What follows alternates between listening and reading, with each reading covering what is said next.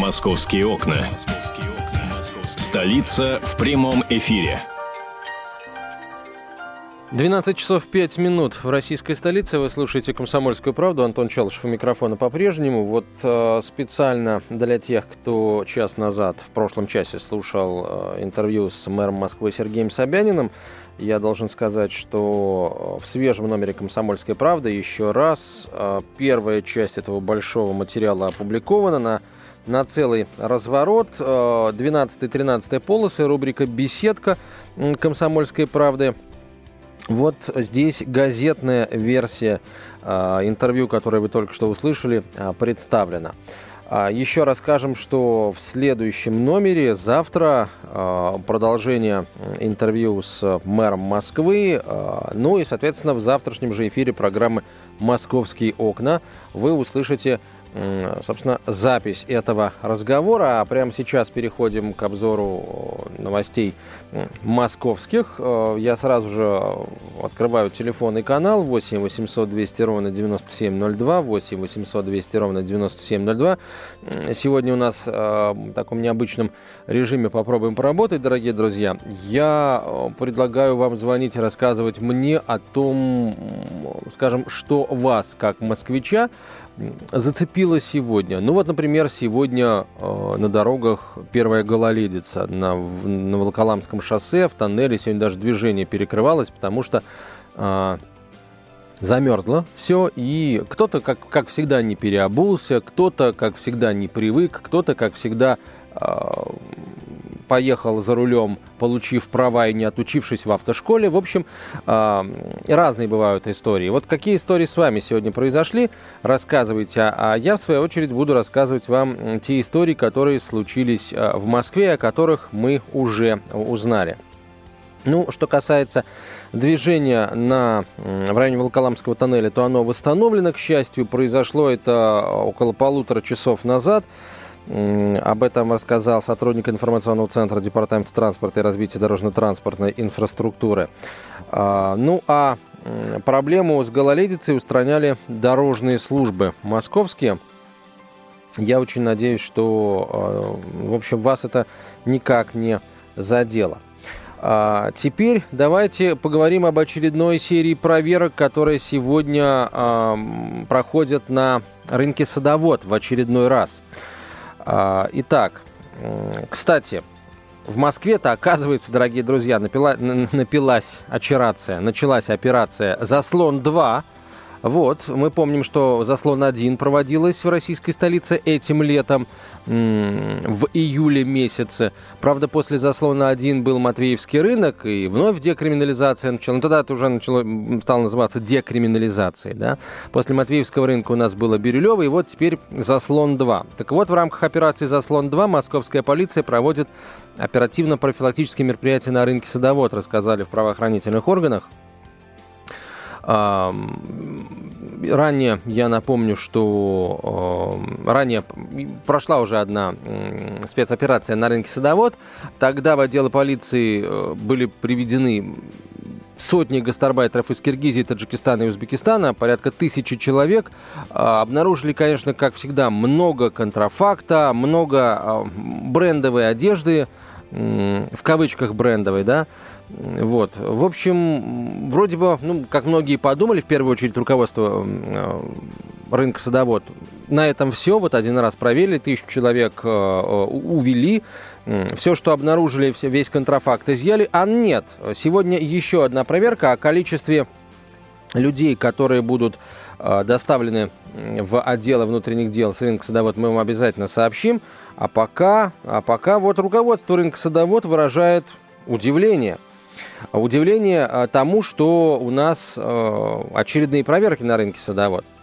Уже неоднократно на рынке идут проверки, и мы с удивлением относимся к тому, почему эти проверки начинаются. Мы соблюдаем все законы Российской Федерации, руководство оказывает содействие всем службам, заявил представитель руководства рынка. А, ну, руков... результаты первого, первой проверки показали, что не очень-то соблюдается это самое законодательство. изъяли контрафактом он на, на приличную сумму. А, обычно, правда, в таких случаях, вот нам история с Бирюлевской овощебазой это очень хорошо продемонстрировала. Руководство самой территории, самой, самого рынка говорит, что наша задача вот сдавать в аренду, мы по закону совершенно сдаем в аренду, а чем там арендодатели, простите, арендаторы занимаются, это уже не наше дело. Ну, так можно, собственно, и наркотики с оружием на не наше дело списать. И что теперь? Э, ждать, пока это все начнет продаваться на рынке свободно? В общем, э, на рынке упирают на то, что в ходе предыдущих проверок уже эта самая тысяча человек была задержана, среди них и торговцы, и посетители. А, девять человек депортировали, у всех остальных задержанных были документы о том, что они легально находятся на территории Российской Федерации, заявили в руководстве рынка садовод. А, ну, надо, надо полагать, а, давая понять, что облава никакая не нужна. В общем, посмотрим еще раз. Следим мы за развитием событий на садоводе. О том, сколько а, оттуда людей доставят в органы охраны правопорядка, в опорные пункты полиции, мы вам обязательно сообщим.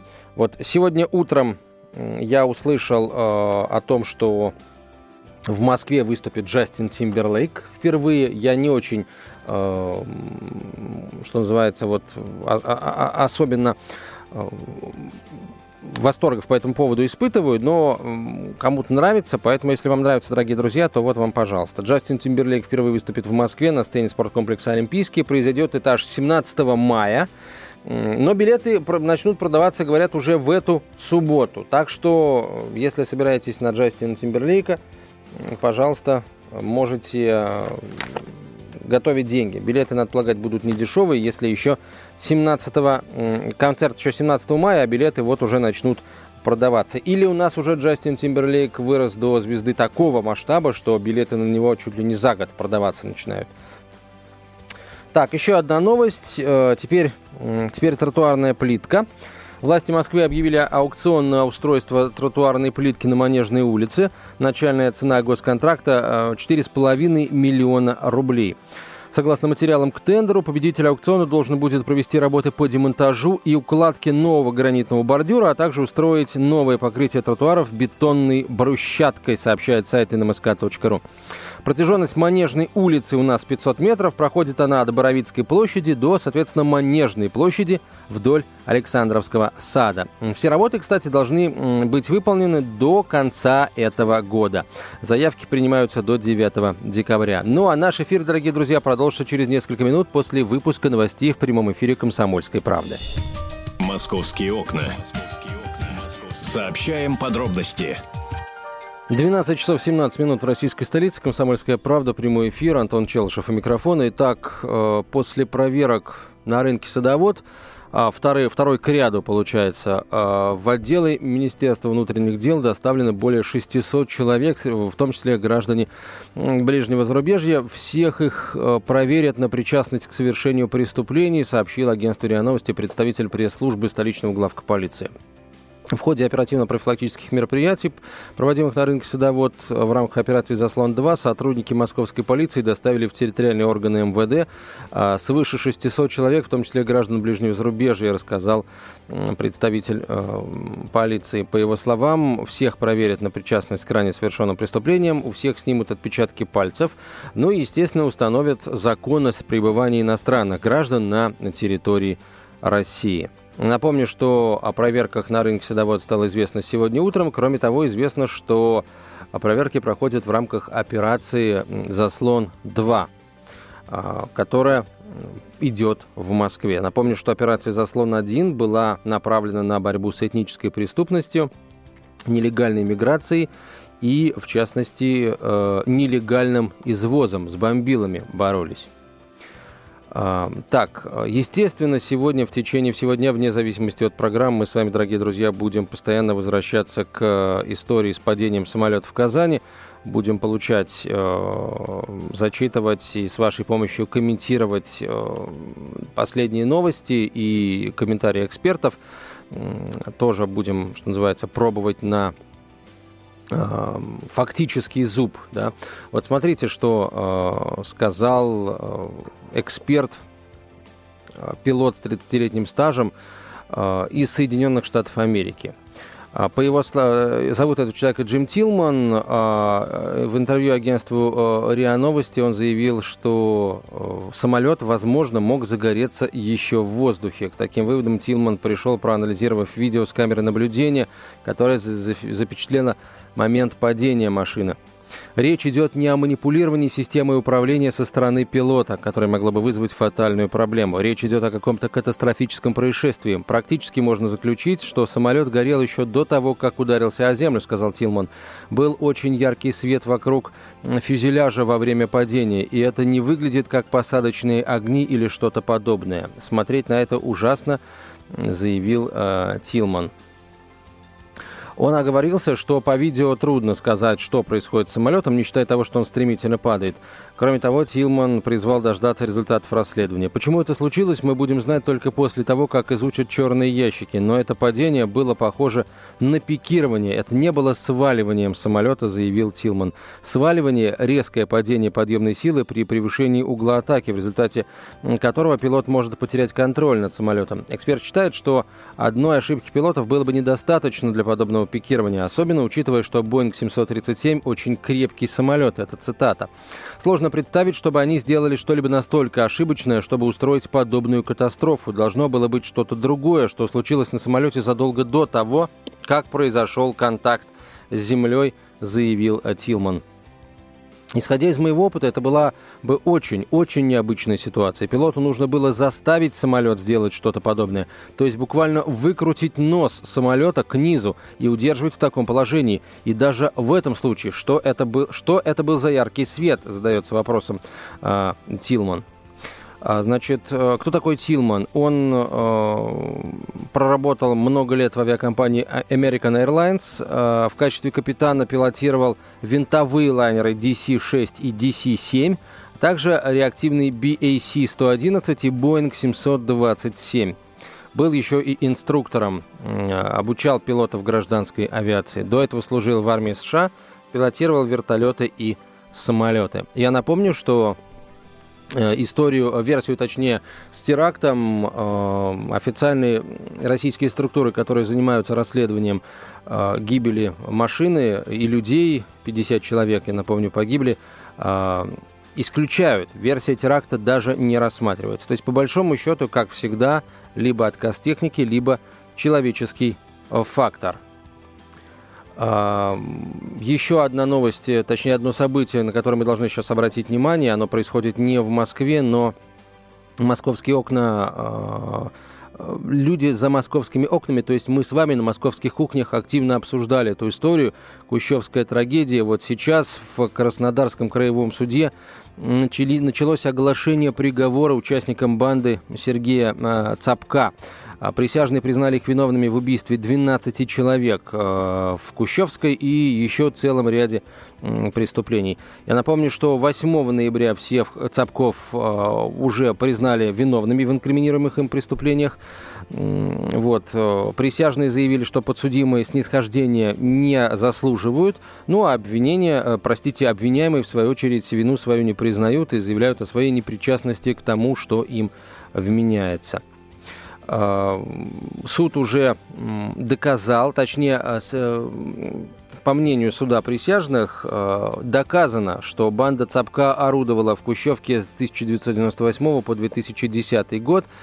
Изначально ее лидером был Николай Цапок. Первое убийство они совершили в 1998 году. Убили бизнесмена по фамилии Иванов. В 2002 году э, сам Николай Цапок был убит, и руководство банды перешло к его брату Сергею Цапку, э, который, э, по словам прокурора, горел местью за брата. В общем, э, следователи выяснили, что на счету банды Цапка 19 смертей, в том числе убийство 12 человек в доме кущевского фермера Сервера Аметова, которое произошло в ноябре 2010 года и, собственно, привело к тому, что банда была разгромлена, а руководство городской полиции, руководство города в целом, ну, некоторые персонали этого руководства оказались на скамье подсудимых, естественно, вместе со всеми цапками, включая а, мать Сергея Цапка, которую, кстати, уже осудили, приговор который зачитали. Несколько лет она проведет за решеткой. Ну, на самом деле, э, учитывая, э, что следствие длится уже там, несколько лет, э, следствие и суд, ну, год, год еще примерно сидеть матери Сергея Цапка. Так, как только, естественно, как только будет известно, насколько и кого из банды Цапков осудили, мы обязательно вам сообщим сообщим тюремные сроки. Теперь возвращаемся в Казань. Директор авиакомпании «Татарстан» Оксан Гениатулин, э, отвечая на вопросы журналистов, не смог дать ответ на вопрос, по каким причинам произошло а, предыдущее ЧП с самолетом, разбившимся в воскресенье. А, это ЧП случилось 26 ноября прошлого года. Тогда произошла разгерметизация Боинга, точнее его кабины. А, в общем, не смог ответить господин э, Гениатулин, почему именно произошло, произошла разгерметизация. Возможно, просто потому, что ну, это такой профессиональный достаточно вопрос. Э, хотя, с другой стороны, руководитель авиакомпании должен в таких мелочах разбираться, хотя бы знать о том, э, как эта штука называется, как, это, как эту причину можно правильно, квалифицированно назвать. А, так, а, возвращаемся в Москву. Ну, мы уже э, сообщили, что обязанности Сергея Собянина во время его отпуска будет исполнять э, замэр по вопросам ЖКХ и благоустройства Петр Бирюков. Конечно, это, в этом есть определенная доля э, символизма, потому что ЖКХ это главная тема у нас традиционно, да, в, в целом для жителей. Хотя строительство и дороги тоже. Ну, не назначают же двух заместителей мэра с одинаковыми полномочиями. Например, господина Лексутова и господина Хуснулина. Поэтому вот один господин Бирюков будет исполнять обязанности мэра. Кстати, Сергей Собянин не будет в общей сложности 5 дней, если память мне не изменяет. Московские полицейские нашли предполагаемого участника разбойного нападения, в результате которого были похищены 14 миллионов рублей из машины научного центра сердечно-сосудистой хирургии имени Бакулева. Преступление, кстати, было совершено 10 а, лет назад, в 2003 на Кировоградской улице. Э, за аналогичное преступление сотрудники московской полиции остановили гражданина, э, э, задержали гражданина Грузии, точнее арестовали уже, и выяснили, что этот самый гражданин Грузии причастен к похищению 14 миллионов рублей. Ну, справедливость вроде как может восторжествовать. А, у нас а, снова гонки произошли, как в боевиках со стрельбой. Сотрудник автосервиса в Москве а, устроил гонки с полицией на машине клиента. В итоге сотрудника этого самого на не его машине задержать не удалось, несмотря на то, что полицейские даже стреляли, причем стреляли не в воздух, а по автомобилю. Вот. Но в итоге э, мужчина, который был за рулем, пришел в полицию, не в полицию, точнее, а в больницу э, с ранением. И, естественно, как всегда в таких случаях, врачи сообщили в полицию, э, стражи порядка явились и поняли, что задержали этого самого гонщика, который рассекал на чужом автомобиле. Сейчас у нас выпуск новостей, после которого, дорогие друзья, мы э, с вами поиграем. У нас для вас два замечательных приза. Оставайтесь с нами. «Московские окна». Обсуждение главных новостей мегаполиса –